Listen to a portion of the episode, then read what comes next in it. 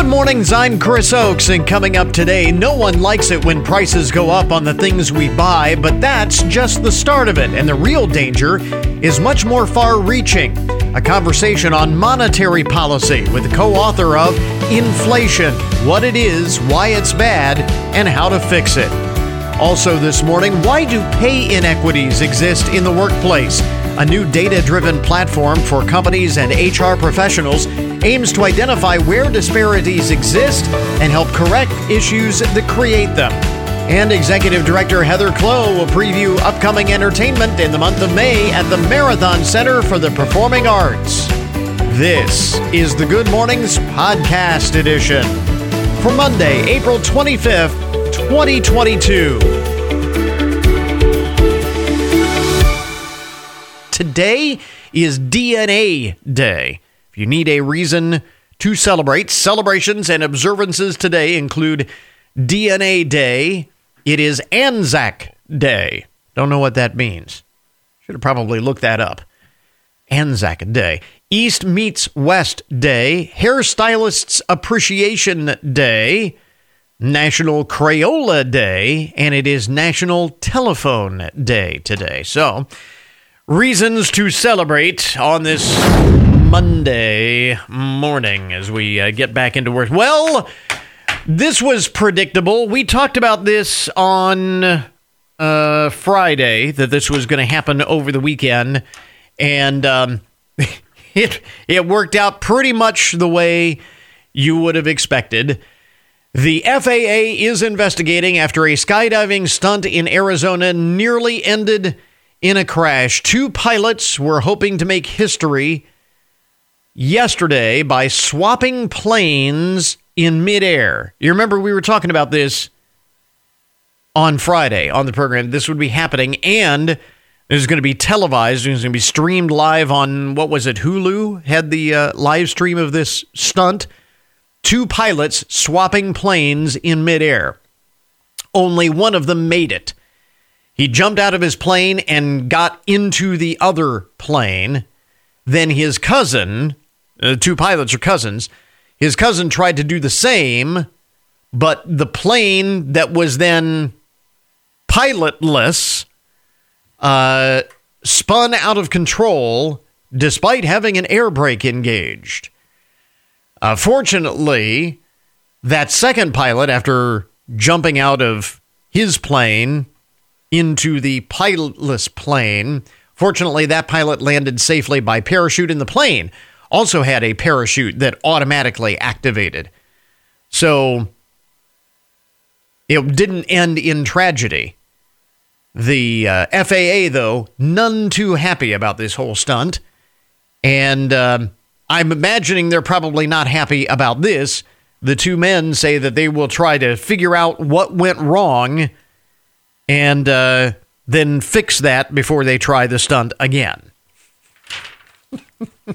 I'll tell you what went wrong. You jumped out of a perfectly good airplane, leaving no one in control. That was that's uh, what went wrong on that uh, one. I mean, honestly, could you have not predicted that that was exactly what was going to happen? I mean, thankfully, you know, they had backup plans for the plane and the more importantly, the pilot and nobody got seriously injured, but that could have ended very, very badly. Kind of, kind of called it. We called it on this program. That was exactly what was going to happen. So, how did you spend your weekend? One Minneapolis teenager became a college graduate. Teenager became a college graduate, and not just any old teenager. Elliot Tanner um, is getting his college degree, his bachelor's degree in physics from the University of Minnesota at the age of 13. He says once he has his bachelor's, he plans to move on to a physics doctorate program in the fall. He is one of the youngest graduates the University of Minnesota has ever seen and has been an uh, and has been uh, active in his studies through participating in an undergraduate research, uh, participating in undergraduate research and tutoring his peers. Not only Not only is he a 13 year old college graduate, but he has been tutoring his fellow students. Now, how would you like to be an 18, 19, 20 year old physics student being tutored by a 13 year old? Um, alongside physics, uh, young Mr. Tanner says he also has a love for pop culture, namely the show Young Sheldon, which is about a physics prodigy. Um, he told the uh, local uh, news reporters there in his hometown in uh, Minneapolis that he even got the chance to meet the actor behind the young boy genius on that show, Iain Armitage. Said the two have been two of them have become close friends. Well, there you go, man. Thirteen and graduating college. That's uh, that's pretty impressive. Uh, my weekend paled by comparison. I didn't do anything that dramatic. Um, this was kind of interesting. I saw this uh, story over the weekend. In case you missed it, have you heard of the diet plan? Um, it's it's called time restricted eating, or alternatively, intermittent fasting. You've heard of this diet plan. There are a number of celebrities that swear by this. However, a new clinical trial finds that it holds no benefits in terms of weight loss. This uh, time restricted eating. It's a form of intermittent fasting in which people limit themselves to eating within a certain time window each day. And outside of that window, they swear off everything other than water or other calorie free drinks. That's it. You can only eat during certain time windows, and outside of that, it's just water. Researchers have found that when a group of obese adults cut back on calories with or without added time restriction, uh, time restricted eating, those in the fasting group showed no greater weight loss than anyone else who just cut down on calories. Experts note that the study had its limitations. Uh, both groups were instructed to cut their daily calories by 25%, with support of an intensive program that involved health coaches and keeping daily food logs. Uh, they say it, that makes it hard to show an added benefit from layering time restricted eating into that. And I was, uh, I happened to hear about this uh, over the weekend. They were talking about it on uh, some of the uh, news shows, and at least one doctor uh, theorized that doesn't necessarily mean that time restricted eating or intermittent fasting has no benefit whatsoever. They say, generally speaking, if you are not eating outside of some very specific windows of the day, then you are probably by default cutting down on the calories that you consume. If nothing else, you are cutting out the mindless snacking that most of us do throughout the day. And that's where a lot of empty calories come from. And if you eliminate that, there's going to be some benefit. So they say that uh, study or no study, if time restricted eating or intermittent fasting works for you, then there's nothing wrong with it as long as you are consuming an adequate number of calories. But if you are not overdoing it and intermittent fasting or time restricted eating helps you cut out calories, then by all means go for it. But just don't think that it is the fasting or the intermittent eating itself that is providing the benefit. It's the fact that you are ultimately cutting down on your caloric intake overall. So that's the long and short of it there. I just thought it was kind of interesting. Uh, let's see here. A couple of other uh, interesting items. Uh, among the first things you need to know this morning Twitter is no longer going to allow advertisers on their site who deny the scientific consensus on climate change. Company announced over the weekend, actually, they made the announcement Earth Day on Friday. No indication that users' posts would be affected. So you can post d- about uh, climate change or denying climate change all you want. It's just advertisers would not be allowed to advertise anything that they deem contrary to the science on climate change. Advertisements should not detract from important conversations about the climate crisis, Twitter said. It'll be giving more information in the coming months on how it plans to provide reliable, authoritative context to climate conversations. The Associated Press reports Twitter already has a dedicated climate topic and uh, offered what it called pre-bunks. These are debunking information, pre-bunking, proactively pre-bunking information during last year's UN climate conference to counter climate change misinformation. So, kind of interesting there. And I'm sure that will uh, endear Twitter to uh, another subset of uh, users, I'm sure. Did you hear about this? A, a, famous painting. This is one of the most famous Revolutionary era paintings out there. Uh, it is a famous painting that once hung in the White House, is going up for auction next month. Washington crossing the Delaware 1851 oil painting that hung in the White House from 1970 until 2014 is one of two surviving copies of the painting. Just two surviving copies. And this one is going uh, up for auction. This is the one that shows George Washington leading his men across the Delaware River on Christmas night, 1776, to ambush enemies on the other side. You've seen this. Uh, if you're not sure what we're talking about, Google Washington crossing the Delaware and you'll know immediately you recognize. There i think there were at one time prints of this painting in just about every elementary school classroom in america probably not anymore but one of only two known originals uh, original copies surviving copies from 1851 hung in the white house. It is going to go up for auction and is expected to rack in 20 million dollars 20 million dollars yeah that is pretty amazing. And um, I mean, it's a famous painting, and it hung in the White House, so that's pretty pretty cool. And finally, among the first things that you need to know this morning, this is a pretty big accomplishment. Again, what did you do over the weekend?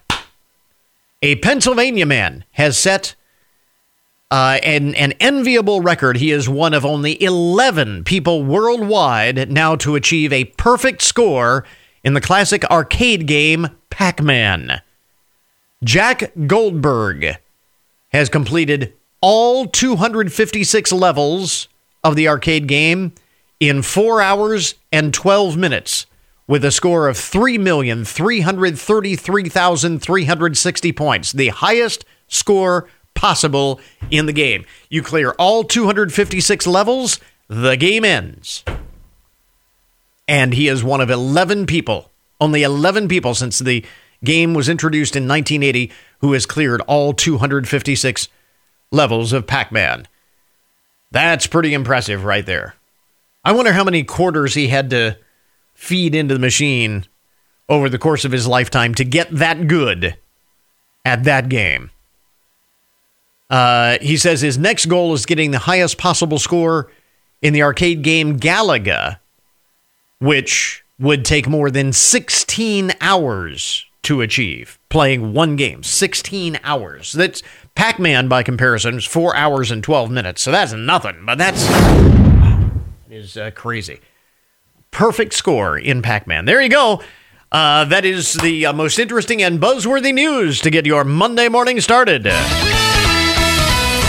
WFIN News, I'm John Marshall. Your WTOL 11 weather. Showers are expected today, along with a chance of a storm, a high 66. Mostly cloudy conditions tonight with a low 42.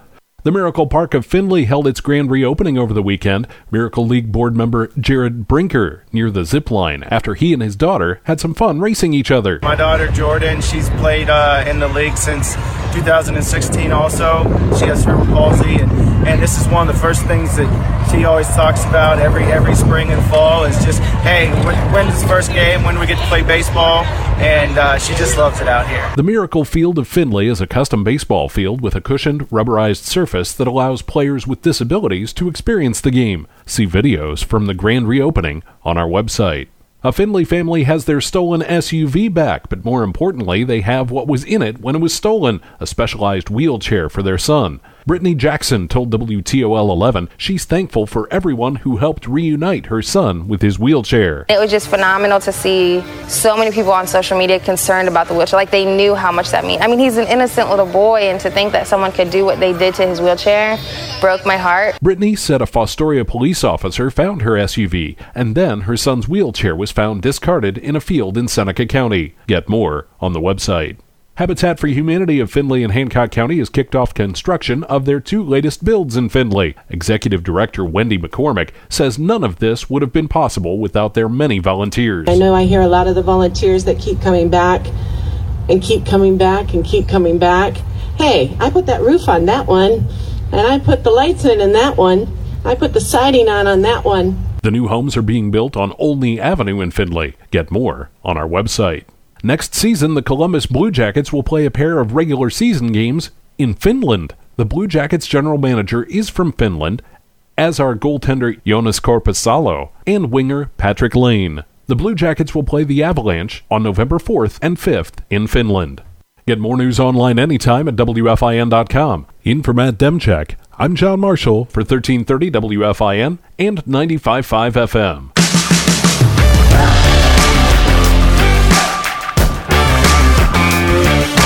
Well, how much do you really understand about the dynamic of inflation? As prices skyrocket, unlike anything we've seen for 40 years, conservatives blame the president, the president blames Russia, protectionists blame global manufacturing, manufacturers blame the supply chain, and Joe Average just wants to know why we can't afford to put food on the table and gas in the tank anymore. Nathan Lewis is co author with Elizabeth Ames and Steve Forbes of the new book, Inflation What It Is, Why It's Bad, and How to Fix It. He is among the world's leading authorities on monetary policy and economic history. And Nathan, let me start with the uh, subtitle there. Is all inflation bad? I mean, the Fed has long targeted a 2% inflation rate in crafting their monetary policy, saying that would be uh, good for a stable economy which is one of the things that makes this so confusing for most of us to understand. Exactly. Is all inflation bad? Well, you, but first we have to start with the term inflation, and this is kind of loosely attached to all kinds of things. It has something to do with rising prices. And one of the problems that we have is we have to kind of separate things out and analyze what's actually going on, just not painting everything with the inflation brush. Uh, and in the book, we want to separate in people's minds things that can cause prices to rise into supply and demand effects. And these are definitely happening now. We all know there's the mm-hmm. supply chain type issues, right. empty store shelves and empty dealers lots. Yeah, those are going to drive up prices. Uh, and then there's monetary effects, and this has nothing to do with supply and demand. And it's really just central bank policy. We know that uh, the Federal Reserve and other central banks around the world were very aggressive uh, during the COVID period 2020. Uh, they actually created a substantial amount of money um, out of nothing, so to speak. And the outcome of that has been that the value of our currencies has declined. And once the, when the value of a currency declines, there's a process that happens afterwards where over time, over months and years, uh, prices will adjust higher to, to compensate for that. Yeah. So, so really what we're seeing now is not only the supply chain type issues, but then also that, that central bank policy which caused a currency decline in, in 2020. But to the point that you just focused on, are there some situations of rising prices called inflation, which are actually good? And I think yes, there are. And this is another thing to, to keep in mind. Um, historically, in the past, a just plain good time, just plain economic growth and prosperity has been called inflation. Because mm-hmm. uh, what happens when everything's going great? Well, often wages go up. Doesn't that happen? Unemployment goes down. Right. tighter labor market. Uh, asset prices go up. Maybe property prices go up. These are just these are just various aspects of getting rich. Yeah, right. So obviously, if you ask Joe Average why inflation is bad, the answer will be because it makes everything cost more. No one wants to pay more for the stuff that they buy than they did a year ago or even a month ago. But I suspect that the most serious dangers go well beyond that, as you were just alluding to, or else there would be no need for the book. That's right. As long as the currency is stable in value, which we used to have in the United States during the gold standard era before 1971, uh, then prices going up and down is, you know, it's, it's the price system adjusting. It's, it's more or less a good thing, right? for for example, right now uh, we have a very tight labor market, uh, especially in the in the sort of the lower uh, half of the of the income uh, spectrum, the lower middle class, getting big increases in in wages, and that's I say that's actually a good thing. Um, but the really nasty type of inflationary effect is really the monetary stuff. When your currency loses value, uh, obviously, if you're getting paid in dollars and the dollars aren't worth as much, you're, Mhm. you're worse off, right? Yeah. Takes more money to buy things, and you have to get you have to get raises. You have to get higher income just to catch up to the to the erosion of the, of the Right. value of, of your currency. Right. This is and this is, can lead to long term stagnation. I thought it was uh, quite interesting on one of the Sunday news shows uh, this past week. I believe it was Meet the Press. They were talking about this, and the point was made that for anyone under the age of 35, maybe even 45, the rate of inflation that we are seeing right now is a completely foreign concept. Uh, inflation has not been this high since 1982 when it was 6%, and that was 4% down from the year before, and it hasn't even been 4% since 1991. So there are a lot of people who have not seen this kind of run up in prices in their entire adult lifetime. Does that add to the anxiety and help make inflation something of a self fulfilling prophecy? I I wouldn't quite say that. Um, I guess that's kind of I, I, I no, just to interject, I guess the, the better question is again because there's such a sizable uh, part of the younger population uh, that has never seen this before. Is that one of the reasons why they don't really understand what really um, is at the heart of the problem? That's right. And people have a tendency to, to just poo poo monetary stuff altogether and say, "Ah, I don't, I don't understand it. Right. Let the let central bank take care of it. And I don't think that's a good idea. You know, regular Americans should have an idea of what's going on. And I'll I'll lay it out for our, our younger, you know, our younger uh, listeners today. For most of United States history, almost 200 years before, up up until 1971, we had a policy of keeping the value of the dollar stable by linking the value of the dollar to gold, and it, and it worked pretty well. As long as we stuck with that principle, we never had an inflation problem. Now we have a new system where the value of the dollar is not stable anymore. It's not fixed. It goes up and down in value. It's a floating fiat currency. And the value of the dollar today is about one fiftieth, by my estimate, of what it was in the 1960s. We have a two hmm. cent dollar, and during your lifetime, you might see the value of the dollar go down again to one fiftieth of what it is worth today. So what then is the solution to reining in inflation? It is is it as simple as going back to the gold standard and is that even practical or or even possible at this point? First of all, it's today's issues. We have we have a lot of these supply chain issues, and these are resolvable. And there's nothing nothing Jay Powell does can can fix shipping in China and that kind of thing. Right. which is actually quite a lot of today's CPI numbers. Um, but it, as as regards the monetary aspects, we're very aggressive with money creation uh, last couple of years. You have to keep if to fix the inflation problems. You just have to keep the currency stable in value, and you can do this in a kind of formalized way, as we did in the past before 1971, by tying the current the dollar to gold. Right. And you can kind of do it in, an, in you can kind of do it in an informal seat of the pants manner, as Paul Volcker and Alan Greenspan accomplished in the 1980s and 1990s, ending the 1970s period of inflation. Whether you do it in a formal or informal way, uh, if you stabilize a currency's value, you're going to get this inflationary outcome. Um, so it's real simple that way. Uh, the the best system is to tie the currency value to gold, and people ah, people have a lot of difficulty with this. It, all you got to do is is manage the value of the dollar. Can can we do this? Yeah, of course we can do this. You know, there, are more than more than fifty percent of all countries in the world today tie the value of their currency to the dollar. So if they can tie their currency to the dollar, why can't we tie the dollar to gold? Well, I guess there's uh, certainly a lot of logic uh, to that with respect to what we are seeing now. And again, it's hard to peer into the crystal ball necessarily, but you know, the other point that's been made is that inflation at this level, as we mentioned, we haven't seen it since 40, uh, 40 years, and as you pointed out, it was wasn't until the 80s, uh, really the mid 80s, where we got control over the inflation that we started to see run up in the 1970s. This has been notoriously difficult to control historically, and it has spanned and swallowed up multiple presidencies before. You see any near term fix for what we're seeing right now? Um, people there's there's a bit of there's a bit of a of a of a myth that inflation is difficult control. I, I say it's not difficult control. People, some of the most incredible hyperinflations in history ended almost overnight. Germany had an incredible hyperinflation in the early 1920s. It ended in one week when a guy, Hjalmar Schacht, was given the assignment relink the mark's value to gold, and in one week it was done. Inflation was over. Mm. So, yeah, Paul Volcker was kind of stumbled around for years and years trying to figure it out, but that's because he wasn't doing things very well. You could fix inflation overnight. Um, unfortunately, the situation you know, with the political trends that we have today, mm-hmm. we have a tendency towards chronic deficits, and then on top of that, we have a tendency to spend just amazing amounts of money when there's a recession, and things are kind of going looking that way today.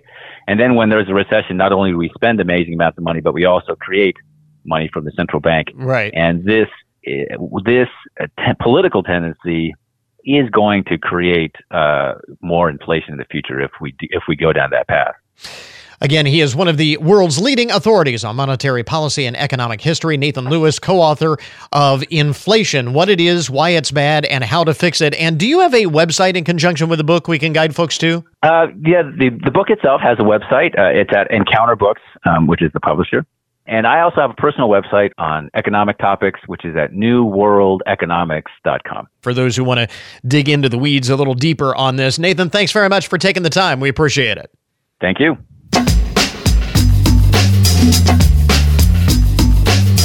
Well, it is one of the hot button issues of the 21st century workforce, the wage gap. And according to the more than 300 employers responding to XpertHR's 2022 survey on pay equity, senior management is one root cause of the existence of pay inequities at companies. And uh, Dr. Zara Nanu, uh, CEO and co founder of Gapsquare, is with us this morning. Dr. Nanu, I guess uh, the first place to start is with that basic question of how pay inequity is defined in this context. That's a great question, Chris, because oftentimes the definition of pay inequity is cause for a lot of confusion, but that's because it can actually mean different things. So it's good to get definitions right from the get go. Um, oftentimes when people talk about pay equity, they mean equal pay. And equal pay is the equal pay between people who do the same job. Fairly straightforward. You're comparing apples with apples. So mm-hmm. within a business, if you have two project managers, are you paying those two project managers the same? And if there is a difference, which there can be a difference, is that difference justified? Is it justified by the fact that someone has brings more skill, more qualification, more certification of some kind? Are they taking on more responsibility as part of that job? Which in effect can justify some pay gap, and that pay gap is, is okay to exist. But if it can't be justified, and the only difference between those two employees is that, for instance, one of them is a woman or one of them is a person of color or one of them is a person with a disability, then that becomes a real significant issue. So, when you talk about the uh, gender gap as maybe the most prominent or prevalent uh, form of pay inequity, where uh, you don't have equal pay for equal work, uh, obviously that's not the only one. You mentioned some of the other situations in which a pay gap may exist for legitimate or illegitimate reasons. Among those instances where inequities exist for uh, no reasonable reason, are there similarities across the board with respect to pay inequities because of gender and other issues? And what factors cause those pay inequities? So we see a lot of the times, I mean, we started looking by gender because if you look at the world population, 51% is women. So it's really easy to see and observe those differences. But at the same time, we also do have differences because of someone's race, because of someone's disability, LGBTQ, right. and a lot of bigger differences when actually it's the intersection of some of these. So when you talk about a woman of color or when you talk about a disabled woman of color, those issues around pay become even larger and larger, like the gaps become even bigger. So it's about companies taking stock of these issues and understanding where are the differences in pay that are justified because of pay determining characteristics like someone's education, like someone's skill set and mm-hmm. where are the ones that shouldn't be there because it's discrimination and actually could lead to employment tribunal and nobody should be worried about the employment tribunal. We should be living in a world where you're worried about making talent feel valued, where you want people to stay with your business, where you want to help people be more productive, grow within their roles and their careers. And as you uh, were alluding to uh, before, there is some level of inequity that is baked into the system, and it's not necessarily a bad thing. The CEO is always going to make more than the guy who was just hired. Uh, the person with uh, years of experience is going to uh, uh, command a, a, greater salary than someone who is coming in who is just a recent entry in entrant into a, a particular field, and so on. So, how do you determine then what is an acceptable level of pay equity based on those legitimate factors and when that crosses over into something that is where there are other uh, factors uh, that, that play into it in addition to those legitimate? Because you can actually have pay inequity that crosses both lines, right? Absolutely, absolutely. So what we we've worked a lot around this on, in Gapsquare to identify and and make sure we develop a platform that immediately identifies the things that are justified. So things like you said, someone being in a more senior role, someone having more education, someone having more skills, someone being with the company for more years. All of these are justifiable reasons to give someone more pay. So the, these are things we, we bake into our platform so that when companies look at the payroll and HR data, they get instant insights about where pay inequity exists that they should look into because there's nothing in their data that justifies it. Uh, and it's not to say that, you know, there isn't justification. Maybe they just need to bring more data in to understand that justification. Mm. But, but if there isn't, it gives them an opportunity to see exactly where it is, which people are affected, what departments are they in, what age groups are these, so that they can understand is it a one-off? Was it a mistake when people were hired? They were offered more money than the people who were already in the business? Is it biased or is it that our policies uh, as an organization facilitate for that to continue on a on a continuous regular basis and then businesses can focus on remediating that and, and fixing the problem so it, it, seems as though you are coming into this in your platform with the uh, assumption or uh, the um, belief that in many cases this is not necessarily done intentionally. Would that be fair? Uh, absolutely fair. I don't think we, in, it, in no way do we ever think that someone, wait, I mean, nobody wakes up in the morning and thinks, I'm going to go and create some pay inequity at work because that sounds like great fun. Um, these are all created over time Sometimes because business wants to move fast, so they need to hire someone today, and the only people who are you are talking to are people within who are asking for a specific pay, and you're just going to close your eyes and take them on board because you really need them today. Mm-hmm. Sometimes it's because businesses grow through acquisitions, so they acquire a different business that maybe is paying people differently for similar jobs that you have, that you're paying a different kind of wage. So it, a lot of these are just happening as businesses grow and expand and it's just it's it's we, we're not looking into some kind of punish or penalizing yeah. companies as much as into helping companies understand where these challenges are and how they can address them. Because I, I think among some, there is a mindset that uh, companies do this deliberately, that this uh, pay inequity is some sort of uh, inherent uh, thing that is deliberately um, perpetuated. And it seems as though from what you have been able to glean from your data, that uh, often seems to be the exception rather than the rule. So, explain how your platform, how Gapsquare then can help companies bridge that wage gap when they, uh, you know, by analyzing those uh, data points. Yeah, so we, we want to simplify this because it can be quite complex, especially if you're a company that's grown through acquisition or that's grown fast and added talent here and there. Sometimes people doing the same job with different job titles. So there's some complexities around that. And we wanted to create a platform that really simplifies it so that we can take care of all the calculations in the background and identify specifically people who need to be looked into because they may have equal pay issues with an indication of how much money the company will need to put in to to correct those pay inequalities. So really looking at making it easy for businesses to track those pay inequities, identify where they're coming from, and continuously make sure that they pay people fairly um, so that they can focus on the things that matter and really continue to grow that business and continue to bring talent in. Again, Dr. Zara Nanu is CEO and co-founder of Gapsquare with us this morning, the platform uh, to address uh, a long-standing issue in the business world, and that is uh, pay inequity. We talk a lot about uh, about identifying the problem. Um, here, we're talking about presenting a solution. So that's what I uh, really is uh, intriguing to me about this. It's a big ask, but it is a good step in the right direction. Where do folks learn more uh, about this platform and, and how it works? You can find us on gapsquare.com slash lead the change. Uh, or find me on LinkedIn. And we're always happy to talk to businesses and organizations around how we can create a more fair future of work for everyone.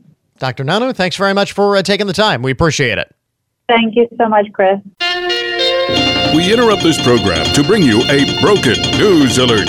Today's update on the odd and unusual side of the news brought to you as a public service, more or less, of Hancock County Veterans Services. A follow up to a story that we had, I believe, in the broken news last week, was it? Uh, maybe the week before? That home in Fairfax, Virginia that uh, comes with a very unusual feature. Remember when we talked about this? Five bedroom, four bathroom house uh, on the market for $800,000. Uh, its listing generated headlines as it said that there was an occupant living in the basement of the home. That, that whoever bought the home had to agree to deal with this uh, occupant who was basically a squatter. Woman and her daughter live in the basement. There's no lease, there's no formal agreement. They just moved into the basement of this home, I guess, like a year and a half ago, and they've been there ever since. And the owner just didn't have the heart to kick them out. And so. they were selling the home they said, okay, here's the thing. It's a beautiful house, but there's somebody squatting in the basement and you've got to deal with this. And we thought, who in the world would would buy this? Well, today's housing market being what it is, it has sold the uh, the home. Uh, according to this is in the uh, Washington D.C. Uh, area, Fairfax, Virginia. Uh, local news reports are that the property received five offers and was under contract for more than the asking price. That's how hot this real estate market is. that people will overlook imperfections, even a squatter living in your home, in order to get your dream property. Will even take on a border, as it were. So, in case you were wondering who would buy that house, uh, it has been sold uh, for over the asking price. That's crazy. Uh, let's see here. Elsewhere in the uh, broken news, what do they say? Uh, when life gives you lemons, you make lemonade. And when life gives you tumbleweeds, you make a little money on Etsy. Residents of uh, Eagle Mountain, Utah, are dealing with an influx of tumbleweeds. Locals say that their yards and their streets have been covered in tumbleweeds since this past Tuesday. Big windstorm came through and blew all these tumbleweeds, so many, in fact, that some roads had to be closed because there were so many tumbleweeds. And uh, one of the uh, spokespersons for the uh, city says uh, it's not unusual. The city does get tumbleweeds a couple of times a year, but this uh, was a, uh, a pretty bad storm that brought in, they had to close roads. So many tumbleweeds. The uh, city made headlines back in 2018 when it established a drop off site for residents to get rid of their tumbleweeds. Uh, Tyler Moffett, again, a city spokesperson, says the uh, city recommends residents obtain a permit to burn them or get a voucher to dispose them, of them at the uh, local landfill. But some residents have gotten creative and have actually put the tumbleweeds on Etsy, selling them as an interior design item. Believe it or not, people are buying them.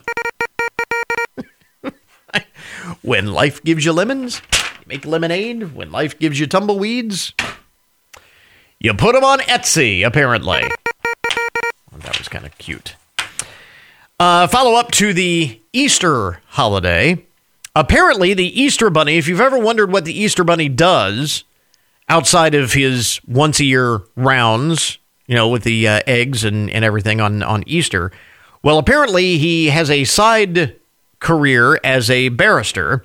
The Easter Bunny is representing the prosecution in several hundred criminal cases in Polk County, Iowa. the Easter Bunny for the prosecution.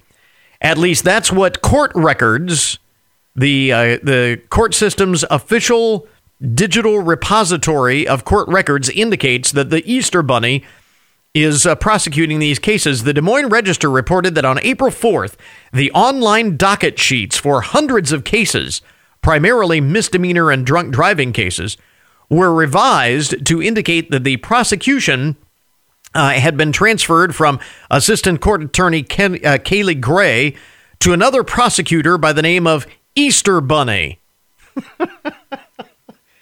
the Assistant County Attorney, Brett Lucas, explains the situation stems from recent realignment of cases within the county attorney's office. Ms. Gray took over a colleague's cases and her old cases were then transferred to the Easter Bunny until all of the work on the transfer could be completed, and then they would be reassigned to a. Here's the explanation. Apparently, the uh, judicial branch and the IT department, who puts all of these things into the computer, decided that they had to have a name of the prosecuting attorney. And since there was no prosecuting attorney, they were kind of in limbo. They uh, entered Easter Bunny because obviously no one else would have that name. they just needed a name, so they put Easter Bunny in there.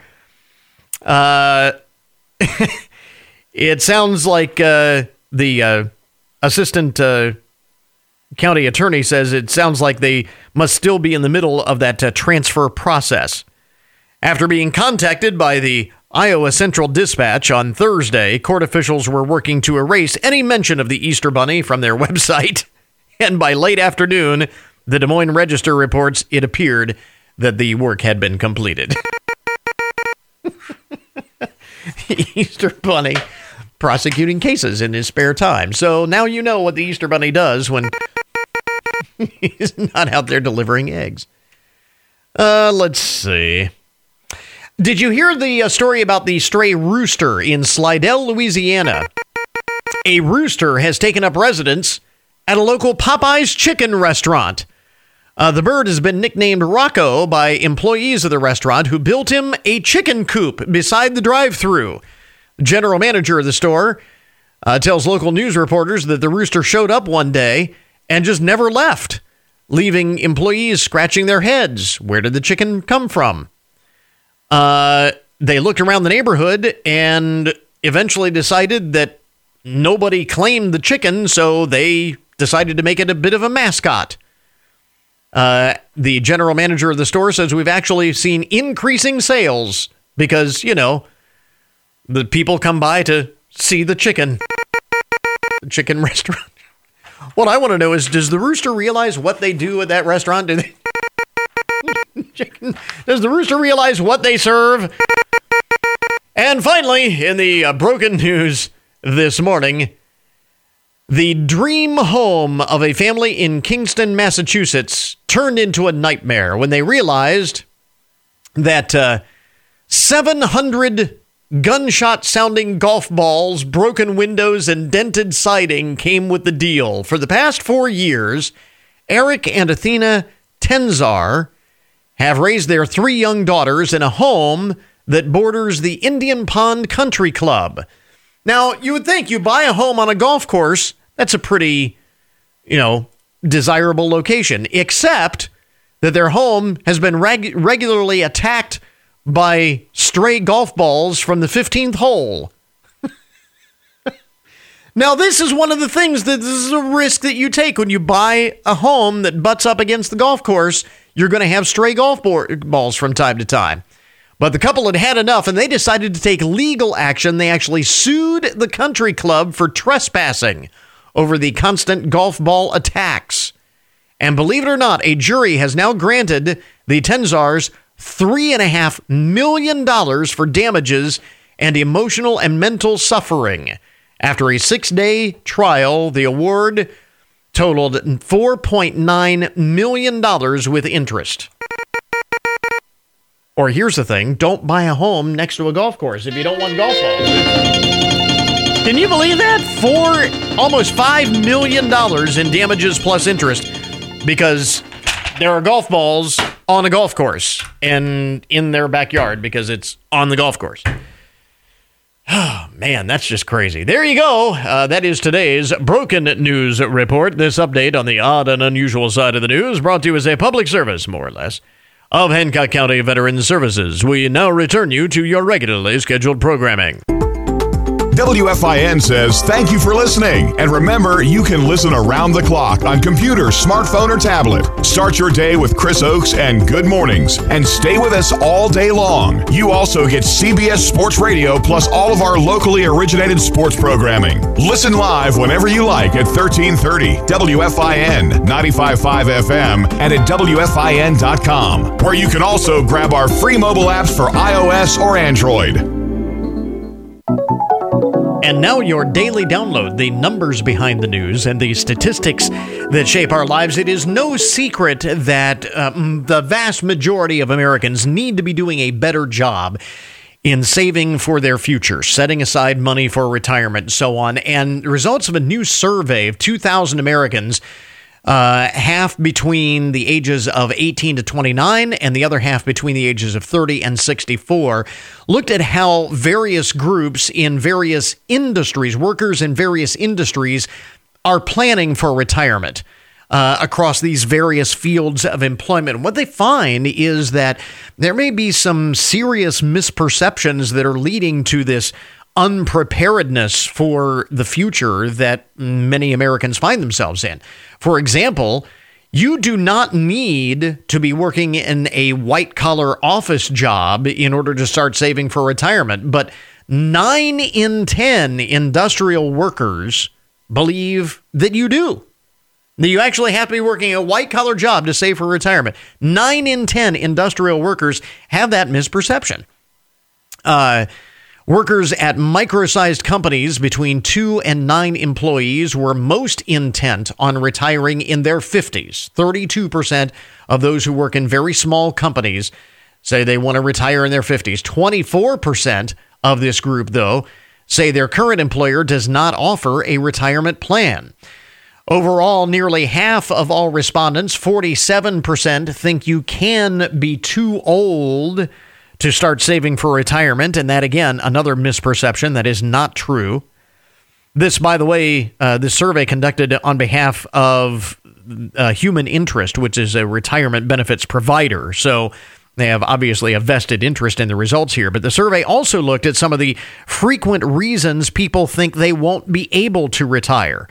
Among all the reasons employees noted as keeping them from working at their desired level, 44% cited pandemic related stress. Uh, finance workers uh, being the most likely to cite that as a barrier to reaching retirement. 57% uh, cited that excuse. 40% of workers think they won't have enough money to last the rest of their life, particularly 61% of healthcare workers feel that way. I guess they would know. 47% of education professionals think they will burn out before reaching retirement age. Um, 47% of HR workers are more worried about potential job loss standing in their way. Uh, to ensure that they hit their retirement age, 37% would exchange a job they liked for a better paying one that they liked less. And 32% would change jobs to one with a better 401k. Those younger or those uh, older respondents between 30 and 64 years of age are more likely than those in the 18 to 29 year old age range to say that they would change jobs for a better 401k, 36% to 28%. But kind of interesting all the way around, uh, all of those numbers on some of the barriers that people say staying in the way of reaching their retirement goals and especially how many of them are actually misperceptions from this survey. It's hard to believe that we're into the final week of April already, heading into the month of May, and things are getting really busy. At the Marathon Center for the Performing Arts Executive Director Heather Klo is on the line with us this morning. A big month uh, coming up, a lot of uh, really uh, excellent shows over the uh, the next several weeks, I- including. Uh, a couple that have been long anticipated. Uh, the uh, Texas Tenors actually coming up this weekend and Thompson Square later on in the month. Yeah, we're finally getting to some of these COVID rescheduled shows. It'll be fun to get them finally on our stage. So uh, you actually have a uh, Spark Series Kids event uh, happening today. So things are uh, really jumping over at the uh, at the Marathon Center. This uh, uh, Dogman the musical. Yeah, we have Dogman here, um, and lots of school buses will be in our parking lot. We have a lot of schools coming from out of Hancock County and around the county this today, so it's kind of exciting to get them their first experience at MCPA. Yeah, this is one of the other things. You know, we talk about uh, some of the uh, headlining shows and the main stage show- shows uh, that uh, everybody is excited for, like the Texas Tenors, like Thompson Square. But so much of what you do involves uh, the the kids, the younger generations, with the Spark series and and some of the workshops and, and things that you do with youth theater and and so on. Uh, a big push for education of the next generation. Absolutely. You know, it's really important um, to get kids involved with the arts, even if they just become patrons later on. You know, about four years ago, we merged with the Arts Partnership and, you know, have a full education program, family shows.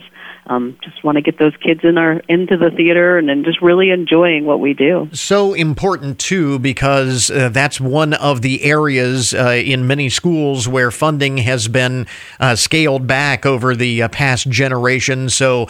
Uh, you really see this as kind of picking up the slack for uh, education that they may not otherwise get.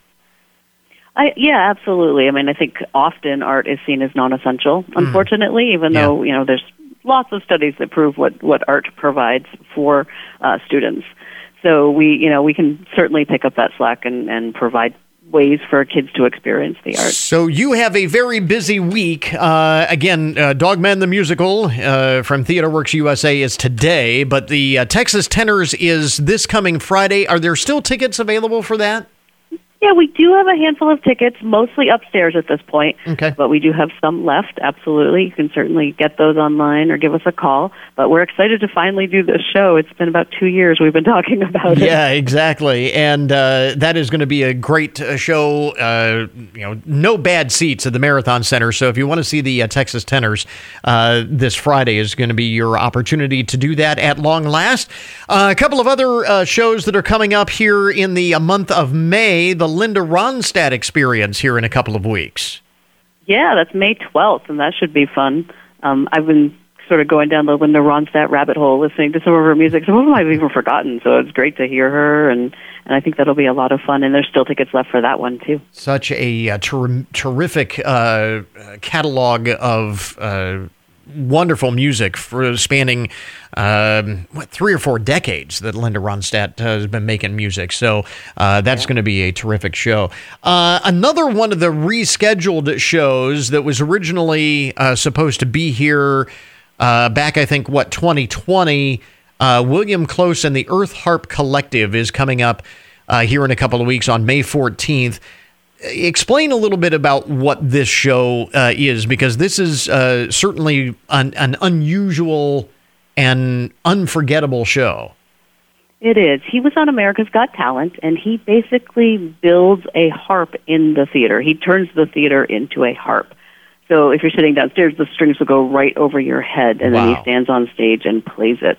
I've yet to experience it live, and I've been looking forward to it for two years. So I'm excited to to finally get there and, and sit under this harp. But people that have experienced it say that you never forget it. It's just an incredible, uh, you know, interactive event. And I would imagine it would be hard. You would be hard pressed to find another show where the music kind of envelops you, quite literally. In this case, Right. I have never seen or heard anything like this before. Um, everyone just keeps telling me that it's it's once in a lifetime. yeah. May 14th is the uh, date on that one. Uh, coming up uh, the 19th uh, May 19th. That's a Thursday evening. Uh, this is the uh, Live at Arms series. Vicky Cristina Barcelona. Tell, tell us a little bit about this group. Yeah, they are a lot of fun. They're three women, um, amazing musicians, and they have reimagined the music of Tom Waits from a women's woman's perspective. Okay. They are just fun and funky, and Tom Waits has never sounded like this before. And again, the Live at Arms series is one that is a very uh, intimate setting. Uh, this, uh, again, is going to be one of those uh, where you're just right there uh, in the middle of it all. Yes, we do it in Arms Hall, which is our small reception hall. We set it up. It feels like a, a nice little club, um, Mm-hmm. and we sell you know around a hundred tickets. So it, it's very intimate. The artists usually hang out afterwards, and it's a lot of fun, and it's a lot of um, just great music up close. Yeah. Uh, we mentioned Thompson Square. The date on that is May 20th. That, again, is one that's been postponed a couple of times. Uh, but this is a terrific uh, country group, a lot of uh, great hits in, uh, in their career, and that's going to be uh, good to have, have them on stage again May the 20th on this one. Yeah, and actually, I think at this time uh, postponing may have done it some favors because the tickets are really selling. So I think people are in the mood for some great country. Yeah. Uh, but again, there are still tickets available for that if you uh, want to grab one, right? Yes. Yeah, yeah. Right now, tickets are available for all our shows. Okay. Unfortunately or fortunately, we haven't sold any out yet. okay, so you can still uh, get in on uh, those. Now, uh, also want to mention a couple of other things that are coming up uh, here. First of all, uh, the food trucks are back beginning here in a couple of weeks, right? yes, we're going to be doing a monthly this summer. Um, so we could get more at once, and they're going to be starting on May 11th, and we have them uh, June 8th, July 13th, August 10th, and September 14th. So there'll be five total over the summer. Okay, so uh, put those dates uh, on your calendar and then get ahead of ourselves a little bit, but put this in uh, folks' uh, ear. Uh, when we're talking about uh, events of the month of May, this is actually coming up beginning of June. You kick off the uh, summer programming slate, and a lot of great stuff is uh, is on the way for the summer. Yeah, I'm excited for the summer. Not only the warmer, sunnier weather, but um, we have Boogie is returning on June 3rd, so we've taken a couple of years hiatus there. It's going to be in our lot, not on Main Street, but it's still Boogie, still five dollar tickets. We have got some great music this year. Uh, the Docksiders are coming back, so that's Yacht Rock. I think there's going to be a lot of fun and partying in our parking lot on June 3rd. And then we have um, summer concerts all summer long, mostly in August. We've got a bunch. We've got um, Tab Benoit, who's a blues artist, the Verve Pipe from the 90s, and then a family show with Laurie Berkner. And then we have free concerts in the park. So we have the Riverside Concert Series and our Lunchtime Live Series. Yeah, a couple of uh, different series of uh, free concerts at uh, Riverside Park coming uh, beginning in June, and we'll talk a little bit more about that next month. But again, uh, circle those on your calendars because the uh, concerts in the park are back, and I know that's something that a lot of folks have missed. So really looking forward to that. Yeah, we've gotten a lot of feedback that people are excited that those are back. And uh, so you've got more information on all of these shows uh, and other ones that are coming up that uh, folks who want to check out at your website, right? Yes, it's mcpa.org. And if you do mcpa.org slash summer, that'll take you right to the summer events. Very good. Uh, we've got the link up on our webpage as well. And again, uh, Executive Director Heather Clow, the Marathon Center for the Performing Arts, with us uh, this morning talking about what's happening in the uh, coming month, the month of May, right around the corner. And uh, that means some great entertainment uh, here uh, at the Marathon Center for the Performing Arts. Heather, thanks very much for the update. As always, we appreciate it. Thank you. And that will finish up our podcast for today. Thanks again to all of our guests for joining us on the program this morning. And remember, you can get more information about all of the topics that we talk about each day on the show at our webpage. That is goodmornings.net. Coming up tomorrow on the program with exactly one week to go until the partial May 3rd primary. Are there concerns that confusion created by Ohio's redistricting saga may affect turnout, and become a factor in the important races and issues voters have to decide. So until tomorrow morning, that is Good Mornings for this morning. Now that you've had a good morning, Going out and make it a good day. Catch you back here tomorrow.